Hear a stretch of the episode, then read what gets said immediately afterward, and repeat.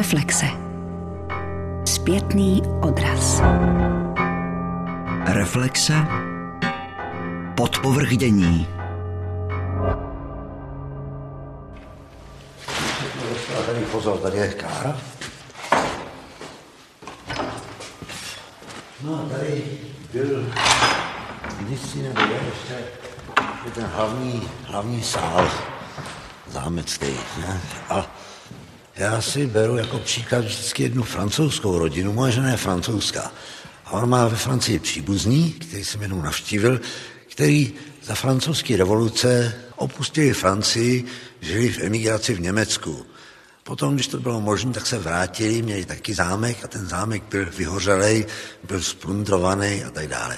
Oni se do toho pustili, dali to dohromady, oni tam pořád dneska ještě žijou, ta rodina, je to opraven a dneska už to nikoho nezajímá, že před dvě stě lety to bylo v takovém stavu. No? A tak se na to člověk musí dívat. Já kdybych byl sám, jako neměl děti, ale já už mám dneska čtyři vnuky taky, takže vím už taky, pro koho to děláme, že to už je ne pro příští, ale pro přes příští generaci. Nejmladší vnuk se narodil dva tisíce dvanáct, tak možná se dožije dva tisíce sto. V dnešních Reflexích u mikrofonu se sešli dva Zdeňkové, Zdeněk Hazdra a Zdeněk Bezecný. Pánové, vítejte. Dobrý den. Dobrý den. I když je to vlastně zvláštní ode mě říkat vítejte, protože my nejsme v rozhlasovém studiu, ale jsme na zámku Orlík, takže tady já nemám co vítat, tady od toho je někdo jiný, je tady od toho majitel. Budeme si povídat o fenoménu české aristokracie. My bychom možná na úvod měli jednou provždy vyjasnit jednu v záležitost. Smí se v Čechách říkat pane hrabě nebo ne? Tak jednak tituly byly zrušeny na počátku první republiky. Byl to jeden z prvních zákonů, které přijal československý parlament už v prosinci roku devatenáct set osmnáct.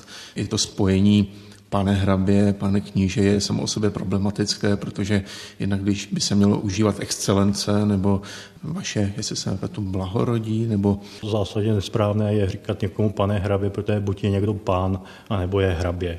K tomu oslovení samozřejmě patřilo oslovení, které bylo stupňované, takže třeba Schwarzenberky vy jste oslovovali vaše jasnosti, hraběcí rodiny potom vaše vysokobrahorodí, což zní v češtině strašně, v němčině je to Hochwohlgeboren. Když bych se vrátil do toho období počátku první republiky, tak tam už při té rozpravě o tom zákonu vystoupil významný právník profesor Vejra. Ten správně řekl, že ten zákon vlastně nic nezmění, pokud se nezmění myšlení lidí, pokud lidi nebudou demokrati a nebudou vlastně mít tu představu o nějaké té hierarchii společenské v sobě, tak nemá cenu zakazovat vlastně to oslovování. A já ještě navážu na kolegu Bezecného v souvislosti s tím zákonem, který byl přijímán za první republiky, tak také se vedly debaty o možných sankcích. Když to někdo poruší tento zákon, jestli má být za to sankcionován.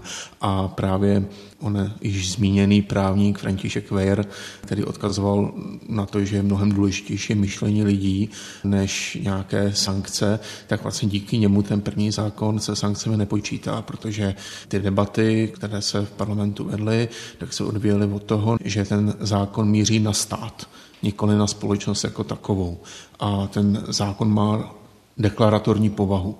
To znamená, že říká, my jsme republika, my jsme demokratická republika, kde si jsou všichni občané rovni. Ovšem v průběhu první republiky sankce byly přijaty v novelách tohoto zákona, ovšem není mi známo, že by byly ve své praxi nějak aplikovány, nějak užity. My jsme před několika lety společně s rozhlasovým dokumentaristou Tomášem Černým podnikli celkem dvanáct návštěv u současných potomků české aristokracie, českých rodů. Většinou jsme je potkali na jejich navrácených hradech a zámcích. A právě z této série dokumentů budou ukázky v dnešních Reflexích. Nejprve se vydáme na pár chvil do Kostelce nad Orlicí za Františkem Kinským.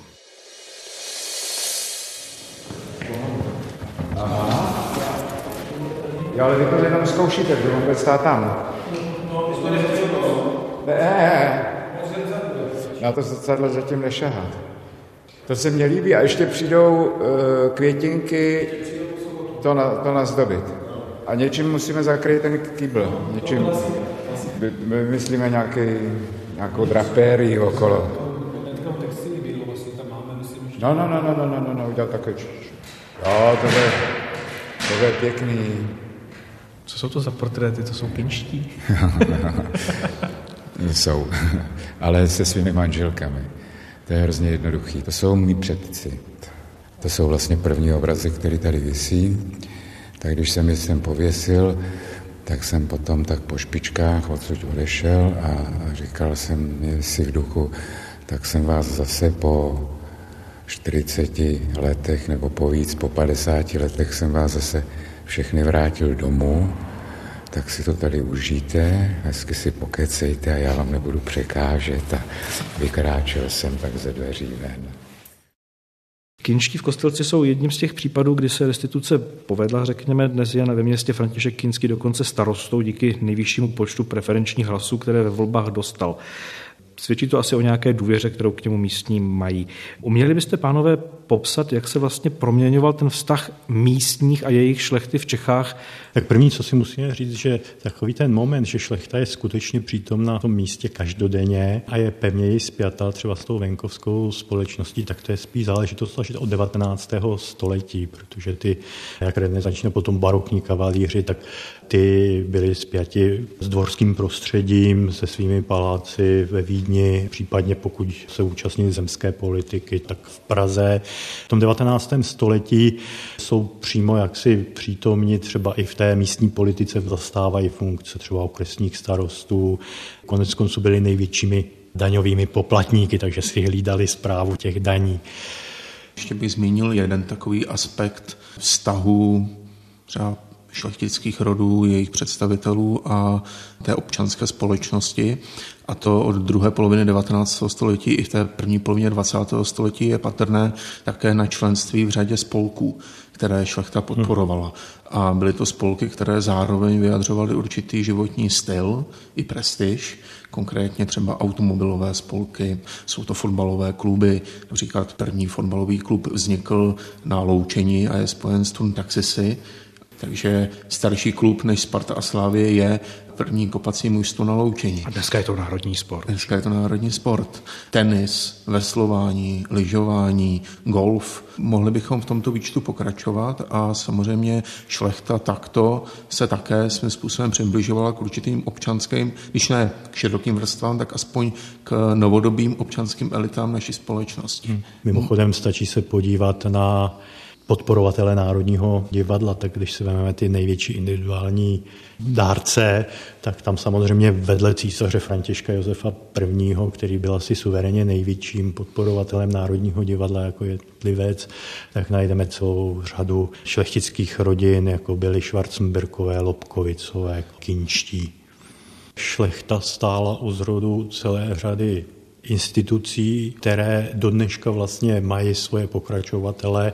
Já bych jmenoval aspoň ty dvě nejdůležitější a to je Národní galerie, která má svoji předchůdkyni v galerii Společnosti vlastenských přátel umění a Společnost vlastenských přátel umění zakládají šlechtici už na konci osmnáctého století a nesmíme opomenout, letos je výročí Národního muzea a Národní muzeum je pevně spjato právě s českou zemskou šlechtou. My opravdu ty rodiče jsme moc neznali, protože oni se tak hrozně moc o ty děti nestarali. My jsme měli tetu a večer jsme šli do salonu, kde seděli rodiče, říct dobrou noc. To bylo všecko. Když jsem měl dvanáct, tak jsem mohl jet oběd s rodinou nebo rodičama v jídelně. Pro nás rodiče to byla disciplína, disciplína, disciplína. Vy neplakáte, plakat, puf, to se nedělá, pane. Já jsem si jednou hrál s noži a to tak jsem šel dom mamince. To první facka. Ty neplakáš, už jsem to zavolala. Ona taky měla strach, že se stále zavolala doktora, tam, ale to první, ty neplakáš, to se nedělá. Maminka byla celý život rovná, věděla, co chce. Proto, když se vrátila emotivně, jo, samozřejmě, že si to, ale ni plakala, ni, ni něco takového, žádný, nic takového, úplně ne. To bylo úplně normální, že se to vrátí a konec. Když jsme přišli poprvé sem a jsme byli tam dolů na to bílou bránu a ta byla zamčená a nějaký pán akorát vychází z toho bránu. Tak ona hned začínala komandovat, že musí nechat bránu otevřená, už se cítila hned. Ještě nebyla ještě doma, se cítila úplně jako doma. Jo? Ona už, samozřejmě ona tady bydlela čtyřicet pět let, tak ona hned se cítila doma. No? A věděla všechno, to je zajímavé, ona nezapomněla nic, ona věděla všechno, kde jsou ty lesy, jak to vypadá, jak to bylo, jak to všechno. František a Jan Podstačtí Lichtenstein před několika lety takto na znovu svém velkém Meziříčí vzpomínali na své rodiče a na jejich výchovu.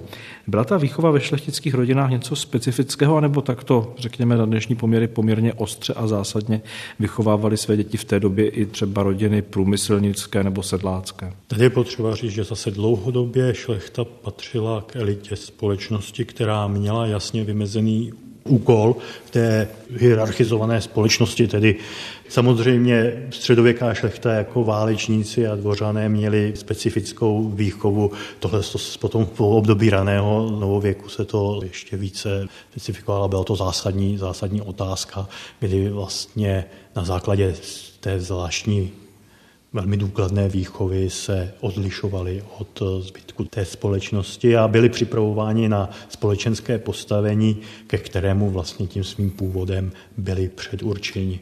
A tohle to prostě do té moderní doby potom vstupuje také, akorát s tím rozdílem, že najednou oni třeba v těch společenských rolích jsou konfrontováni s nástupem té nešlechtické měšťanské společnosti. Nicméně třeba i v devatenáctém století zůstaly stále určité oblasti, kde ta šlechta, ne-li dominuje, tak má významnou roli.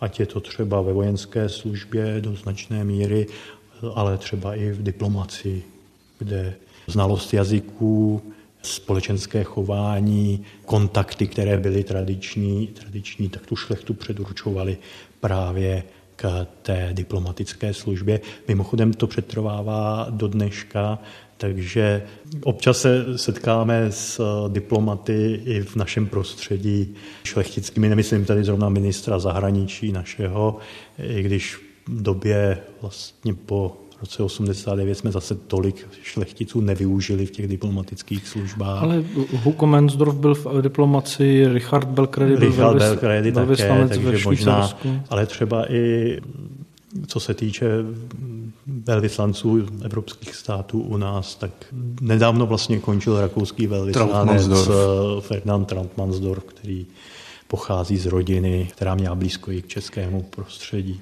Já bych se ještě vrátil do toho roku osmnáct, do toho bodu nula. Tam přichází po roce osmnáct pozemková reforma.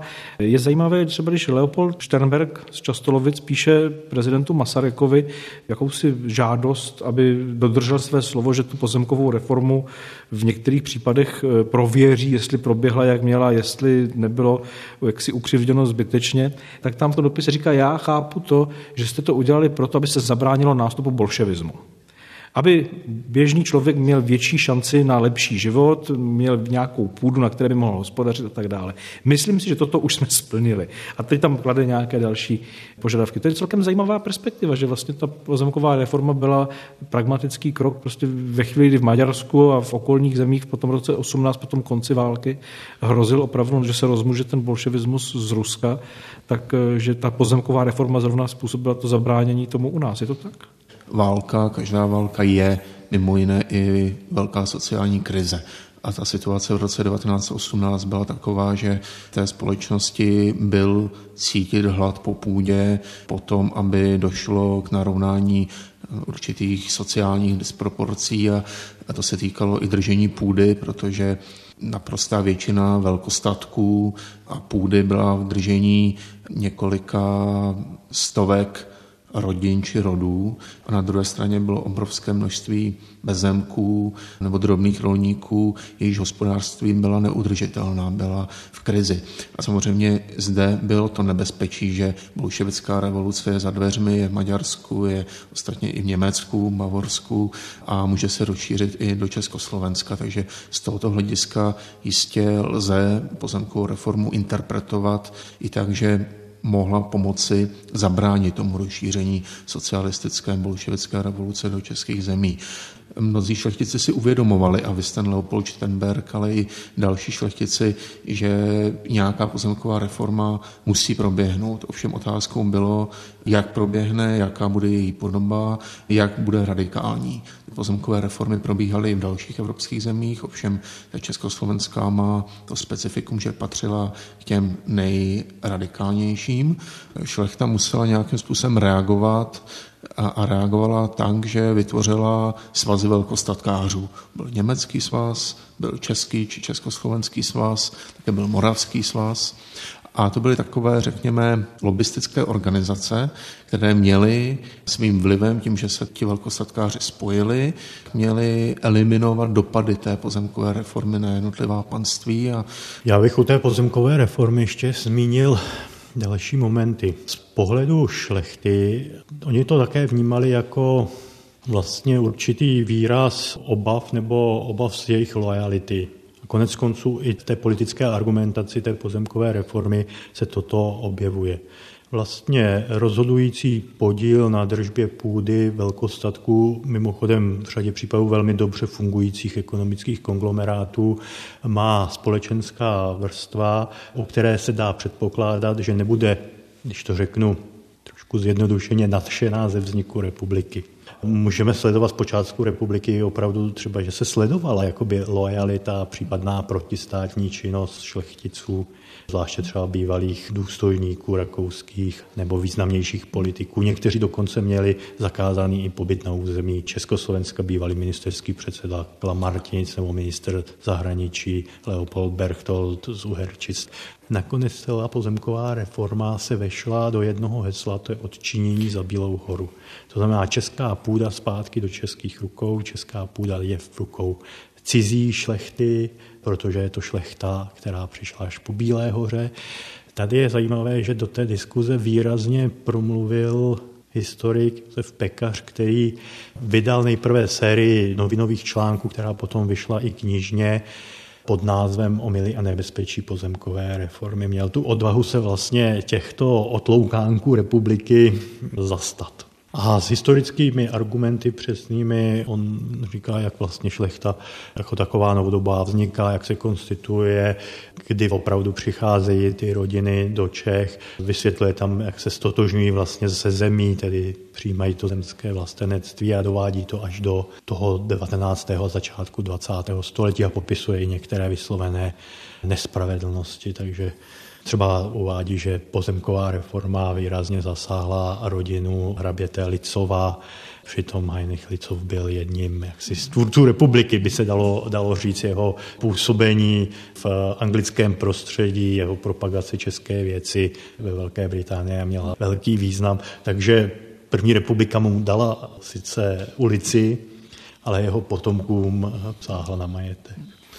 Já bych ještě u Josefa Pekaře chvíli zůstal, protože on v té své argumentaci také zmiňuje jeden důležitý moment, aspekt typický pro šlechtu, a to je poukázání na kontinuitu státnosti, na určitou historickou tradici, kterou reprezentují jednotlivé šlechtické rody.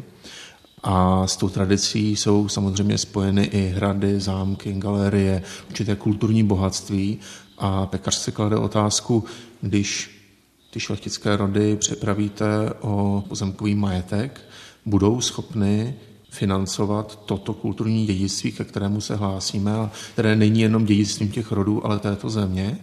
Bude schopen stát tyto majetky opečovávat? To je otázka, která není aktuální jenom pro dvacátá léta, ale i pro celé dvacáté století, ostatně i pro naši současnost. Ten nacionalismus, ten prvek nacionalismu, který popisuje třeba i Eagle Glesheim ve své knížce Urození nacionalisté, kdy ty pozemkové svazy, jak se rozdělily na jazykovém principu de facto, tak to přineslo do toho ten nacionalismus. Nebylo toto ten konec té aristokracie, jak existovala celá staletí, a nebyl to ten moment, který vlastně ji odkázal do dějin? Národní identita šlechty se vyvíjela poněkud jinak a řekl bych ne úplně synchronně s tím, jak se vytvářela ta národní společnost v devatenáctém století. U té šlechty ta nacionalizace k ní dochází poněkud pomaleji. Novodobý národ se definuje na základě jazyka, na základě etnické příslušnosti, já bych doplnil ještě na základě nějaké společné kulturní a historické tradice. V průběhu toho devatenáctého století se ukázalo, že pro tu šlechtu není až tak relevantní ten jazyk. V sedmnáctém století mluvili třeba španělsky a italsky. V osmnáctém století francouzština. V devatenáctém století ta němčina tam začíná pronikat čím dál tím více, ale prostě dámy, třeba šlechtičny, si ještě po polovině devatenáctého století běžně dopisují ve francouzštině. Ta francouzština jako ten důležitý jazyk a mezinárodní jazyk. Ta šlechta byla do jisté míry kosmopolitní, ona měla opravdu vazby po celé Evropě. Ve dvacátém století třeba do toho ranku německé šlechty máme zařazenou rodinu Clary Aldringenu. Když se ale podíváme třeba na ten původ téhle rodiny, tak Claryové byla rodina stará italská. Aldringenové byla stará lotrinská rodina. Co se týče dalších vazeb, tak v devatenáctém století se zpřízní s hrabaty Filkemonty, což byla francouzská rodina, ovšem jako diplomat působil K L Filkemont ve službách rakouských a za manželku si vzal vnučku knížete Kutuzova. A otec této hraběnky byl před obrazem Andreje Bolkonského ve Vojně a míru. Na jedné rodině se dá ukázat ta národní pestrost a oni si opravdu mohli třeba ty rodiny vybírat, ke které národnosti se přihlásí. Konec konců i v tom měšťanském prostředí si poměrně dlouho rodiny vybíraly, jaké národnosti se přihlásí. U takového Miroslava Tyrše nechybělo mnoho a mohl z něho být dobrý německý turnér Tyrs. Figner mimochodem se nikdy nenaučil česky úplně dokonale. Takže je to, je to složitější. A najednou po té šlechtě se chtělo od té národní společnosti, aby se přihlásila k té češtině. Mimochodem, poslední takový souhrn všech stereotypů o šlechtě jsme dostali v roce dva tisíce třináct při prezidentské volbě. To se probudilo devatenáctého století se vším, se vším všudy. Argumentace po bělohorské. A... a to možná něco pozdějšího ještě, protože tam se vytahovala i právo první noci, což je mýtus. Jo, to, což, je, což je samozřejmě, to samozřejmě nesmysl. No. Mimochodem se ta šlechtická elita se velmi dlouho od té měšťanské elity odlišovala i tím, že byla podstatně vzdělanější. Takže neříkala nesmysly, nepoužívala v diskuzi nesmysly. Takže v průběhu toho devatenáctého století ta šlechta je vlastně tázána po své národnosti. Ne, že by to ona sama řešila, protože zemsky je to jasný. Do poloviny devatenáctého století náleží ke stavům. Mají inkolát, tedy něco jako zemské občanství. Ale tady ten tlak a to dotazování se na tu jejich národnost je samotné, vlastně vede i k nějakým prohlášením. To ještě sílí potom v druhé polovině devatenáctého století, kdy vstupují do té politiky, která je sice novostavovská z hlediska těch institucí, ale tam už třeba musí spolupracovat přímo s reprezentací té české anebo německé společnosti. A tam se poprvé jakoby politicky dělí ta šlechtická scéna. Někteří se hlásí ke konzervativnímu velkostatku, někteří k ústavověrnému, ty ústavověrní spolupracují s německými liberály a s českými občanskými stranami spolupracují velkostatkáři konzervativní. My jsme zatím hovořili o těch dělítkách té české společnosti a šlechty s důrazem na vlastenectví, to odlišné pojetí vlastenectví, ale když tady Zdeněk Bezecný zmínil i tu spolupráci mezi konzervativním velkostatkem a tou českou občanskou reprezentací oblasti politiky, tak i v tom je potřeba si uvědomit, že tkvěl určitý rozpor, že na jedné straně šlechta podporuje tou spoluprací to, aby došlo mimo jiné k vytvoření trialismu, respektive k uznání českého historického státního práva v rámci rakousko-uherského mocnářství, k vytvoření federalizace toho naplnění palackého programu, ale ta šlechta spolupracuje s politiky, kteří nejenom, že jsou těmi českými nacionalisty, ale zároveň to jsou nositelé určitých demokratizačních a liberalizačních trendů v té společnosti, která nakonec vede k tomu, že ta šlechta to své postavení postupně ztrácí. Ta plná spolupráce pro šlechtu byla možná ze Staročechy. Po pádu Staročeské strany, tedy zřejmě poslední slušné strany na politickém spektru českém. Ta spolupráce potom s Mladočech je dosti, dosti obezřetná a rezervovaná. Tady se třeba slavili padesátiny mého otce v roce čtyřicet jedna. To ještě tohleto se dalo používat. Později tady byl sklad, v, této, v tomto sále byl sklad mundur nějaký. Jak to bylo s tou Malinovského armádou? No strašný, to bylo strašný. Oni odcházeli někdy v září nebo říjnu, já vám to už nevím přesně, kdy odcházeli Rusové. A pan major, který byl velitelem, hrozný ožral, ale hrozně, ten byl věčně opilej a no, strašný. Tak pan major si rozhodl, že vezme tenhle ten komplet, že si vezme sebou do, do Ruska. Tedy čtyři křesílka, stoleček, kanape, všechno rokoko. Tak to nechal naložit na, na nákladní auto a k nám chodíval nějaký důstojník, to byl Ukrajinec, takovej hodnej člověk vlastně to byl. Povídá, major vám ukradl nábytek. To bylo večer, než odcházeli, definitivně. No, no tak co budeme dělat? No musíme to ukrást majorovi, říkal ten lajtnant. No tak jsme šli a ukradli jsme to. To bylo svým způsobem nebezpečný, protože kdyby na to přišli, tak stříleli. Protože jim bylo všecko jedno. Jo. On prostě odjel bez toho. A potom přišel rok čtyřicet osm, přišel stát a říkal, už vám to nepatří, že už je to naše, všechno je naše. Braček se ptal, proč vlastně to riskoval tři roky předtím, že jo? Tak. Hugo Menzendorf Puy na zámku v Boskovicích vyprávěl o svých vzpomínkách na dobu války a dobu poválečnou její peripetie. Ten rok třicet osm přinesl deklarace české šlechty, o kterých se už dneska zaplať pánbu i dost ví. Na druhou stranu válka končí tím, že velká část aristokracie přichází o své majetky na základě tzv. Benešových dekretů a ti, kteří ne, tak ty to čeká za tři roky, Schwarzenberky za roky dva už podle Lex Schwarzenberg. Jak ta válka s tou aristokracií v českých zemích zahrála? Jakou hru s nimi sehrála? Velmi zásadní. Ono, když se zastavíme u toho roku devatenáct set třicet osm, pro mnohé to může být překvapující svědomím, že první republika zrušila šlechtické tituly, šlechtu velmi výrazně zasáhla právě prostřednictvím provedení pozemkové reformy, že se najednou objeví skupina aristokratů, která je připravená hájit nedělitelnost českých zemí a staví se, když to zjednoduším, na tu Českou národní stranu právě odporu proti nacistickému nebezpečí. Na té deklaraci je zajímavé, že šlechta se staví k určitému historickému odkazu českých zemí a ta deklarace je ještě formulována víceméně zemsky.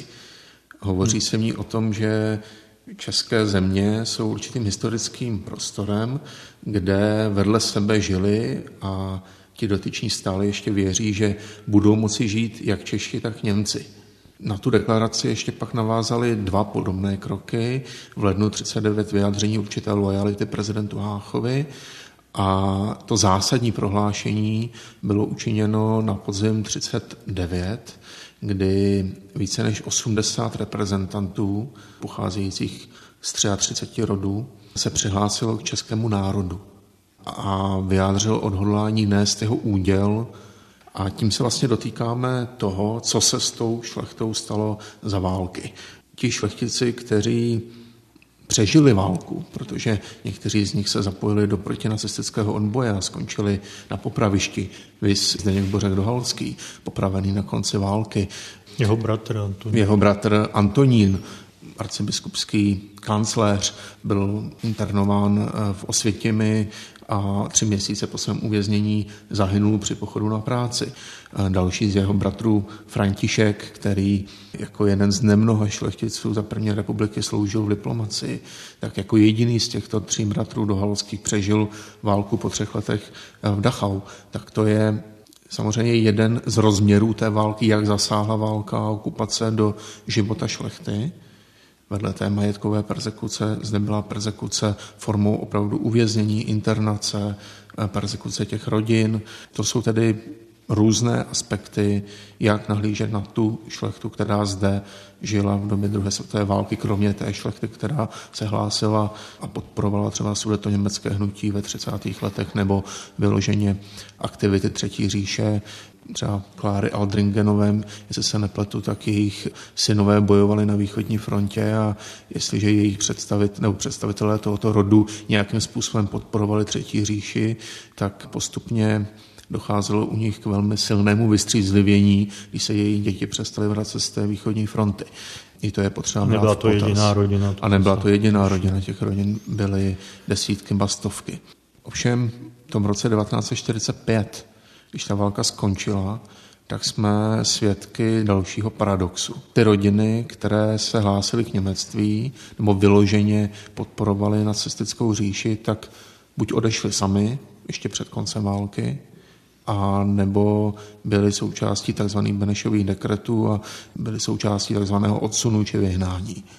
Ty rodiny, které prokázaly loajalitu či tu sounáležitost s českým národem, že se nespronevěřili národní cti, jak se tehdy říkalo, tak ti ještě zde mohli zůstat a jejich majetky většinou jim byly ještě navráceny, byť také to nebylo úplně samozřejmé a někde museli na vrácení toho majetku dlouho čekat. Vystřáli Černínové, sice žili v Dymokurech, ale toho majetku se do roku čtyřicet osm toho navrácení oficiální cestou nedočkali.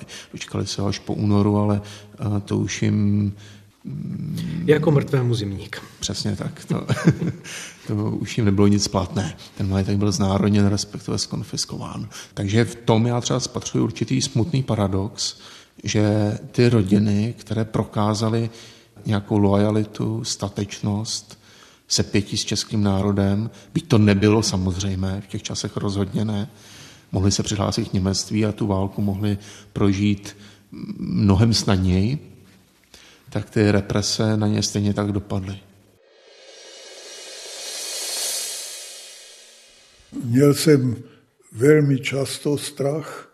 Já se k němu veřejně hlásím, já ho považuji za součást půdu sebezáchovy a řekl bych skoro, že nejintenzivněji jsem pocítil ten strach v době, kdy mě soustavně sledovala státní bezpečnost, ty pohovory s nima a to nepřetržitý telefonický nebo osobní sledování, tak to jsem pocitoval intenzivní strach, který se stupňoval do té míry, že nakonec jsem se nervově zhroutil, protože současně moje manželka byla těžce nemocná. Pak tady strach o rodiče, který trvale byla to na hraně, vyhoděje někam do pohraničí a nakonec jsem se sesypal a byl jsem úplně vyřízený a pak mě odvezli do nemocnice, byl jsem tři týdny pod Petřínem. Tam jsem se trošku jako sebral zase. To je zvláštní, že se to projevovalo i fyzicky, já jsem nebyl schopen chodit. Manželka mě vedla na Petřín, a když jsem mohl sám udělat pět rázných kroků, tak jsem to považoval za úspěch. Slova Zdenka Šternberka, který padesátá a šedesátá léta prožil ještě ve vlasti a co to pro něj také znamenalo. Jak ta léta ti, kteří tady zůstali, prožili a kolik jich vlastně bylo? To už musela být opravdu jen hrstka zapomenutých. Přesné číslo určitě neznáme, ale byla to, jak říkáte, hrstka jedinců, kteří neopustili republiku, protože naprostá většina šlechty po únoru čtyřicet osm odešla do exilu z té, která zde po druhé světové válce zůstala, zjednodušeně řečeno, z té české části. On to hezky ukazuje dokument Víta Olmera v šedesátých letech. Vít Olmer studoval na FAMU režii a dokumentaristiku, tak jeho jedna z ročníkových prací se... Ano, na Orlíku se nad námi začíná honit bouřka. Právě zaměřila na potomky české šlechty a Olmer si položil otázku, ano, my navštěvujeme hrady, zámky, ale kam se poděli lidé? Lidé, kteří nám toto dědictví zanechali, kteří jsou s těmito objekty nějak spojení. Kde jsou, co dělají? Zobrazuje Zdeňka Šternberka jako kulisáka v Karolínském divadle, Teobalda Černína jako řidiče nákladního automobilu, Vratislava Zmitrovic jako dělníka v lese. Olmer díky tomuto filmu, který vznikal v šedesátém šestém roce a byl ještě v roce šedesát osm promítán jako předfilm v československých kinech, tak ukazoval československému socialistickému občanovi, jak vlastně v jeho řadách žijí potomci modré krve. A co to s tím socialistickým občanem dělalo? Je to určitá zvídavost té společnosti, protože najednou vidí nositele jmén, které znají z té minulosti. A myslím, že je tam i určitá záležitost nějaké naší představy o tom, že šlechtictví je nějaký soubor vlastností. Že prostě někoho, kdo patřil k té šlechtě nebo nese to staré jméno, že od něj očekáváme, že bude vyznávat určité hodnoty, že se mu dá třeba víc věřit, protože je tam nějaký závazek. Vlastně. Protože to jméno zavazuje. Ano, znešeno zavazuje.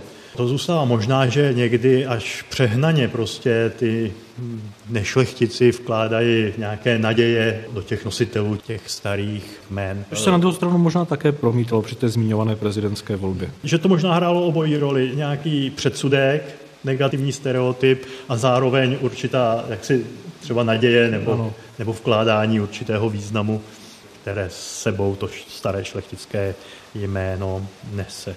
Někdy ta česká společnost opravdu s tím má problém se pořádně vyrovnat. Já bych tady použil možná poněkud tvrdý citát od Františka Tůna, což byl český místodržitel a také ministerský předseda, muž, který se jednak hlásil k lojalitě vůči císaři samozřejmě bezmezně, ale zároveň vlastně patřil k té zemské šlechtě konzervativní a ten, když se jednou rozčílil po té, co navštívil jednání zemského sněmu, tak prohlásil, já ty Čechy nechápu, parafrázuji, jsou to buď hulváti, anebo líbají ruku. Mimochodem tenhle citát zaznamenal poslanec, který v té době prošel po chodbě, jmenoval se Masaryk a, a o něco později tento citát pustil přes čas, časopis do české veřejnosti a Tům tomu nebyl úplně rád. To jsou ty stereotypy a mýty, které se utvořily v osmnáctém a devatenáctém století a určitá dobová propaganda anebo i určité zažité představy a předsudky, které se zakořenily v té společnosti, tak akorát ožívají.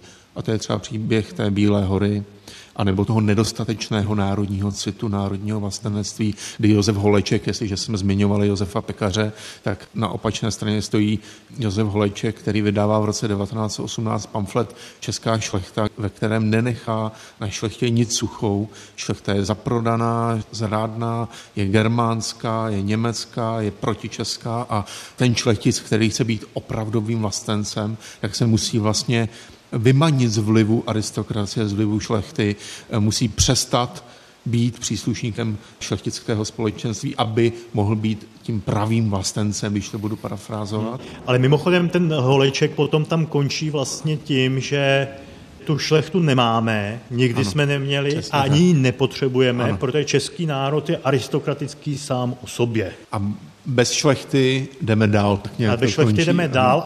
Ale já jsem to zmiňoval také z toho důvodu, že potom, mám na mysli třeba po druhé světové válce, to období třetí republiky a pak samozřejmě komunistické totality, ty protišlechtické nálady jsou právě živeny díky těmto mýtům a stereotypům, které v té společnosti dlouhodobě jsou přítomné a jenom ta politická propaganda je přetaví, zostří, zradikalizuje a tu šlechtu ještě více vytěsní z toho společenského vědomí. Hmm. Hmm. Takže není to opět nic nového. Já jsem vlastně podobné otázky jako teď tady na deštěm zalívaném Orlíku kladu Zdeňku Hazdrové, Zdeňkovi Bezecnému, tak jsem před několika dny kladl také Vladimíru Votýpkovi, který se českými šlechtici začal zabývat už v sedmdesátých letech a o svých setkáních s nimi tehdy mohl psát leda tak do šuplíku. A já jsem se ho tedy zeptal, jaká byla ta první setkání a jak je prožíval. Jakmile jsem získal důvěru jednoho, tak pak už to bylo jednodušší, protože jsem přece jenom měl nějaký kredit a už začali ke mně být upřímný, ale já jsem najednou se dostal do jiného světa. A když jsem o tom napsal, tak mě bylo vytýkáno, že přeháním, že to tak být nemůže, ale potom jsem třeba četl reportáž s někým, ale ne plavcový z Lidové, ale měl na ten týž pocit. Prostě, když jste se dostal mezi ně, tak jste zjistil, že na rozdíl od toho světa, který tehdy tady byl, kdy člověk dával pozor, co se říká, co se nesmí říkat, co se musí říkat, oni nazývali věci pravými jmény. Mohl jste s nima mluvit o všem, už nikoliv na vlastní zodpovědnost, ale opravdu. Až si myslím někdy, že to bylo do současného světa trošku jako problematický, protože třeba ten starý pan Kinský, když ho vyslýchali na policii, tak opravdu mluvil pravdu. On přiznal všecko, že dostává ze zahraničí. Nenapadlo ho, aby to zapřel, protože nebyl zvyklý lhát, byl zvyklý mluvit pravdu. Takže to bylo velice příjemné prostředí, spolehlivý, platilo slovo.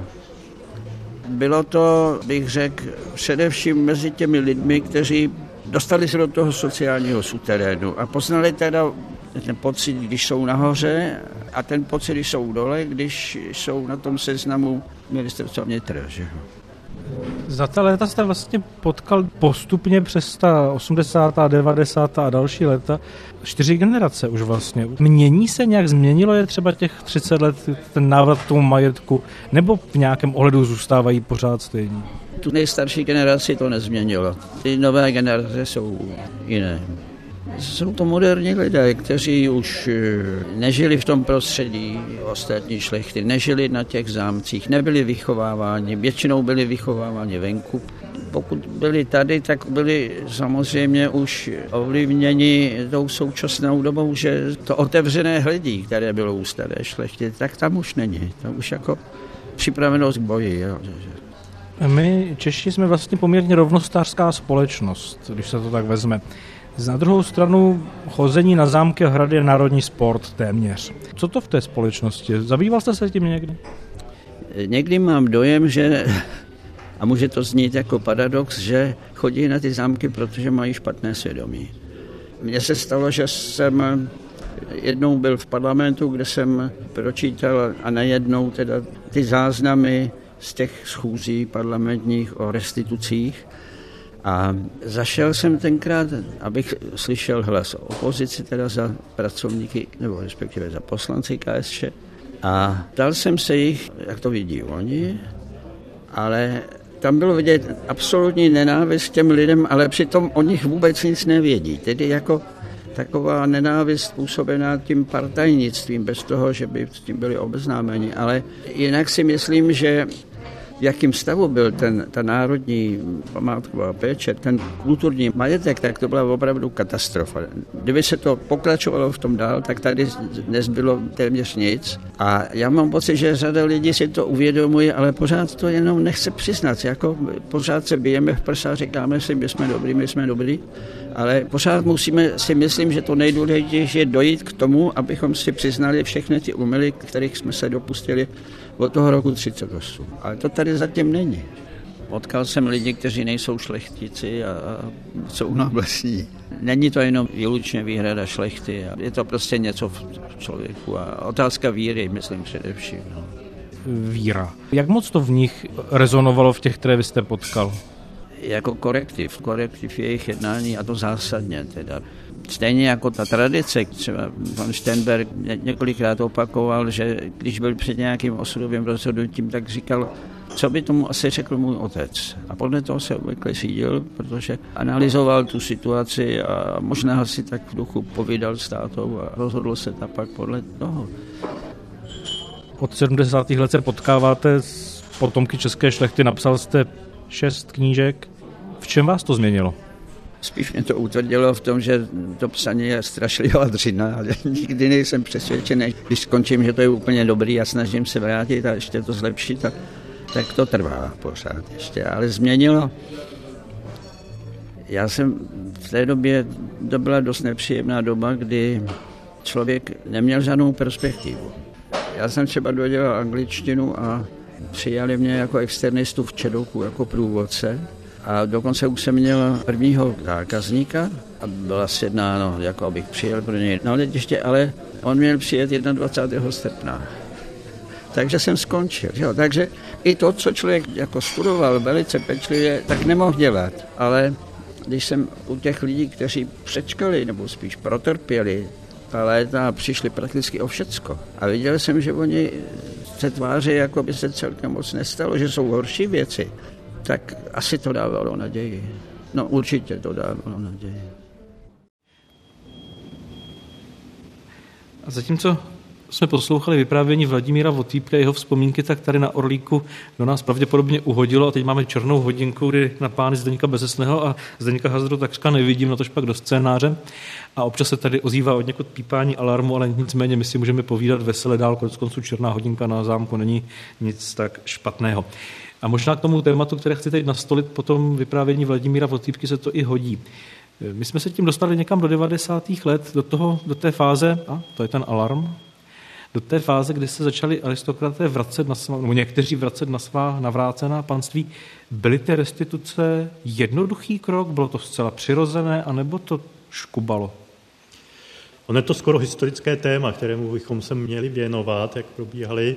Byla kolem toho zajímavá diskuze o míře těch restitucí, míře návratu.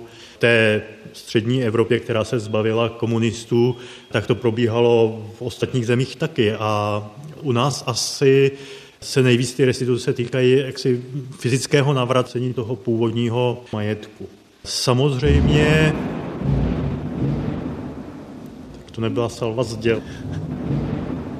Nebylo to úplně samozřejmě v těch devadesátých letech k tomu rozhodnutí nakonec došlo, přispěla k tomu i určitá atmosféra takové snahy nebo i vědomí o nutnosti napravování těch křiv. Když zůstaneme u prostředí aristokracie, šlechty, tak tady zůstávají i četné restituční kauzy, které můžeme sledovat od devadesátých let do dnes, ať to jsou kauzy spojené s Colredom Mansfeldy a konkrétně o Počnem, které soudy jednou přiřknou, pak zase je výrok zvrácen, pak zase, že majetek náleží Kristýně Colredové Mansfeldové, ona ho pět, sedm let obhospodařuje, pak zase jiným soudním verdiktem o něho přijde a tak dále a tak podobně. A ty soudní stání se dodnes konají a tato kauza třeba není vyřešená zcela. Takže paní restaurátorky dorazily, tak můžeme... podívat se nahoru na ty závěsy. Tak půjdeme se podívat. Dobrý den. Na to bude muset být silnější nahoře, aby to dělalo jakoby plastičnost toho, toho vzoru. A tu barevnost. To si pak dobarvíme. To, to si my už podle... To, takže... to je součást toho nekončícího postupu oprav, restaurování, zhodnocování a podobně. To, co je v expozicích, už stoprocentně opravili, teď všechno. Takže teď už jsme vlastně téměř, pokud je o inventář, nábytkový u konce s těmi pracemi. Pro ekonoma je to prostě vyházení peněz v oken, že jo? To se říká středověký hrad, je ekonomická sebevražda, ale my pochopitelně všechno, co se nám daří vybrat ze stupného, prodej suvenýrů z části z hospodaření, z těch nemovitostí, tak jde do toho. Takže to není podnikání, ale spíš hospodaření, protože to nejde o zisk, ale o, o zhodnocení toho objektu. Zdeněk Šternberg, kde jinde než na Šternberku a jeho slova o tom, jak vlastně dnes hospodaří takový český aristokrat v současnosti, když má na hrbu středověký hrad. My nicméně trošku pořád píšeme dějiny těch vítězů. Pořád mluvíme o těch, kteří se vrátili, kteří restituovali, kteří hospodaří, kde to je vlastně trošku vidět. Povedlo se těm totalitám dvacátého století, že jsme vylíčili docela dost peripetí, které se mlely ty rodiny a kladly na ně velké nároky. Podařilo se to někde semlít tak, že vlastně to zaniklo, že ta rodina už se nevrátila k majetku, nevrátila se k tradici, nevrátila se k jakési té vnitřní noblese nebo k tomu jménu třeba a tak dále. Vyhaslo to někde uloženě? Když se bavíme o vztahu k tradicím, tak určitě velmi silná tradice ve vztahu k českému státu, k českým zemím je patrná i u rodu Dohalských. Byli to lidé, kteří pomáhali budovat masarykovské Československo. Také za své ideály velmi draze zaplatili. Zasloužili se v odboji. Právě za druhé světové války dva z bratří nepřežili válku ze tří. Ta další generace vlastně v padesátých letech už nemohla vystudovat. Dostala se sociálně, když tak řekneme, na určité dno, respektive byli společensky velmi izolováni. A ta tradice sice v těch potomcích byla přítomná a stále nějakým způsobem přítomná je. Dneska je to rodina, která sice je reprezentována dalšími potomky, ale ti rozhodně se nemohli vrátit k nějakému restituovanému majetku a de facto se snaží tu tradici aspoň nějakým způsobem vytvářet v té duchovní a intelektuální rovině. Ale... Aristokracie ducha. Přesně tak.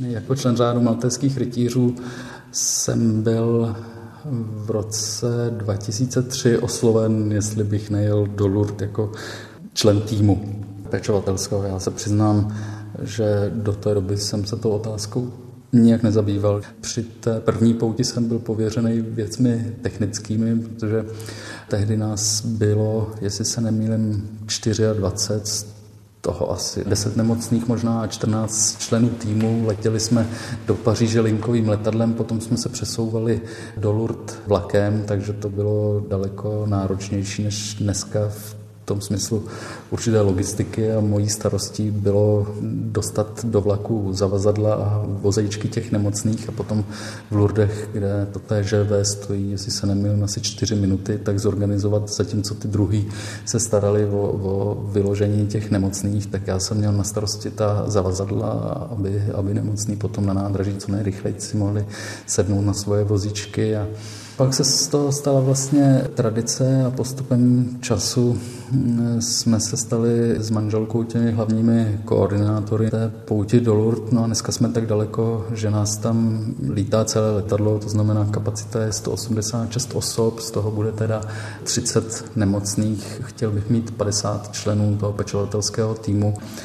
Já bych řekl opravdu s politováním, že lidi se u nás naučili žít ze dne na den, bez ohledu na to, co přijde a lidi se domnívají, že musí užít to, co mají dneska, ale vlastně často ten život tímto způsobem nevede nikam. To jsem docela rád, že zkrátka vím, že žijeme pro něco jiného a za to, jak žijeme nebo za to, jak jsme žili, my určitě jednou budeme skládat i účty. My jsme s Vladimírem Votýpkou už značali téma víry. Teď Tomáš Černin přímo ve své rodinné kapli v Dymokurech ukázal velmi názorně, že ta víra nemusí být jenom chození do kostela, ale že to může být také vlastně velmi náročná a velmi prospěšná práce. Je víra jeden z těch prvků, které pomohly udržet v některých těch rodinách navzdory času, navzdory tomu tlaku určité sepětí, určitou etiku nebo určitý etos, který je podpírá do dneška vlastně? Tak křesťanské hodnoty jsou hodnotami, které jsou pro šlechtu typické, příznačné a většina z nich jsou velmi silně, hluboce věřící lidé a určitě v nelehkých časech víra pro ně byla podporou a pomohla jim překonat různé životní svízele a nesnáze. Navíc ten vztah k té církvi byl tradiční ke katolické církvi, dokonce se myslím v průběhu devatenáctého století prohluboval v takové té době liberalizace nebo sekularizace společnosti, tak ta šlechta vlastně se staví na stranu těch utlačovaných, jak tradičně. Stojí třeba u počátku politického hnutí katolického, navíc řada šlechticů byla církevními hodnostáři významnými. Mimochodem v téhle tradici to potom pokračuje do dneška, takže vídeňský arcibiskup je tedy z českého šlechtického rodu, ještě narozen tedy v Čechách, na Litoměřicku, Christian Schönborn. A mnozí šlechtici byli právě členy křesťansko-sociálních stran, křesťanských stran, anebo právě řádů. Ostatně Tomáš Černín a řada dalších šlechticů jsou členy maltézského řádu. Bratr Jaroslava Lobkovice, současné hlavy vlastně veškerého lobkovického rodu, tak jeho bratr je biskupem ostravsko-opavským. Další bratr je představeným kláštera v Teplé. V Teplé. Jeho strýc byl farář a jeho syn je v řádu, takže... Vy jste se zabývali při svém studiu dlouhodobě českou aristokracií, znáte příběhy a příklady z velkých postav těch rodů, setkali jste se se současníky. Jak vás osobně to ovlivnilo a změnilo? Na tom šlechtickém prostředí jsem si začal uvědomovat, že jsou lidé, kteří uvažují dlouhodobě. Nikoli v horizontu jednoho, dvou let, ale v horizontu desetiletí, staletí. Jsou si vědomi nějakých tradic, že člověk by měl znát své kořeny. Přece jenom znalost předků nesouvisí jenom s tím, že bych měl vyjmenovat jednotlivá jména, co dělali, ale právě uvědomit si, že od někud pocházíme, od někud máme ty kořeny, někde jsme ukotveni a někam směřujeme. A jestliže třeba v dnešní společnosti se setkáváme s označením, že je příliš uspěchaná, že se přijímají rychlá řešení, ukvapená řešení, právě na mnoha příkladech šlechticů jsem si uvědomil, že mnohem trvalejší řešení, trvalejší hodnoty a ceny jsou ta, která jsou nějak prověřena těmi staletími.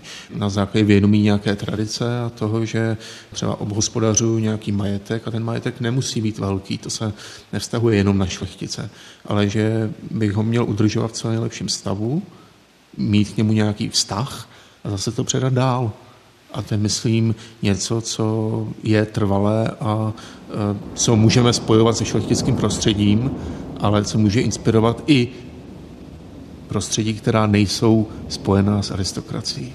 No, prostě nebudu žít momentem. To jsem včera slyšel v televizi, takové čtení, to říkal nějaký mladý zpěvák, jsem zachytil jenom, že chce žít momentem. Což asi je nějaké takové to, možná jinak řečeno, carpe diem, užít dne.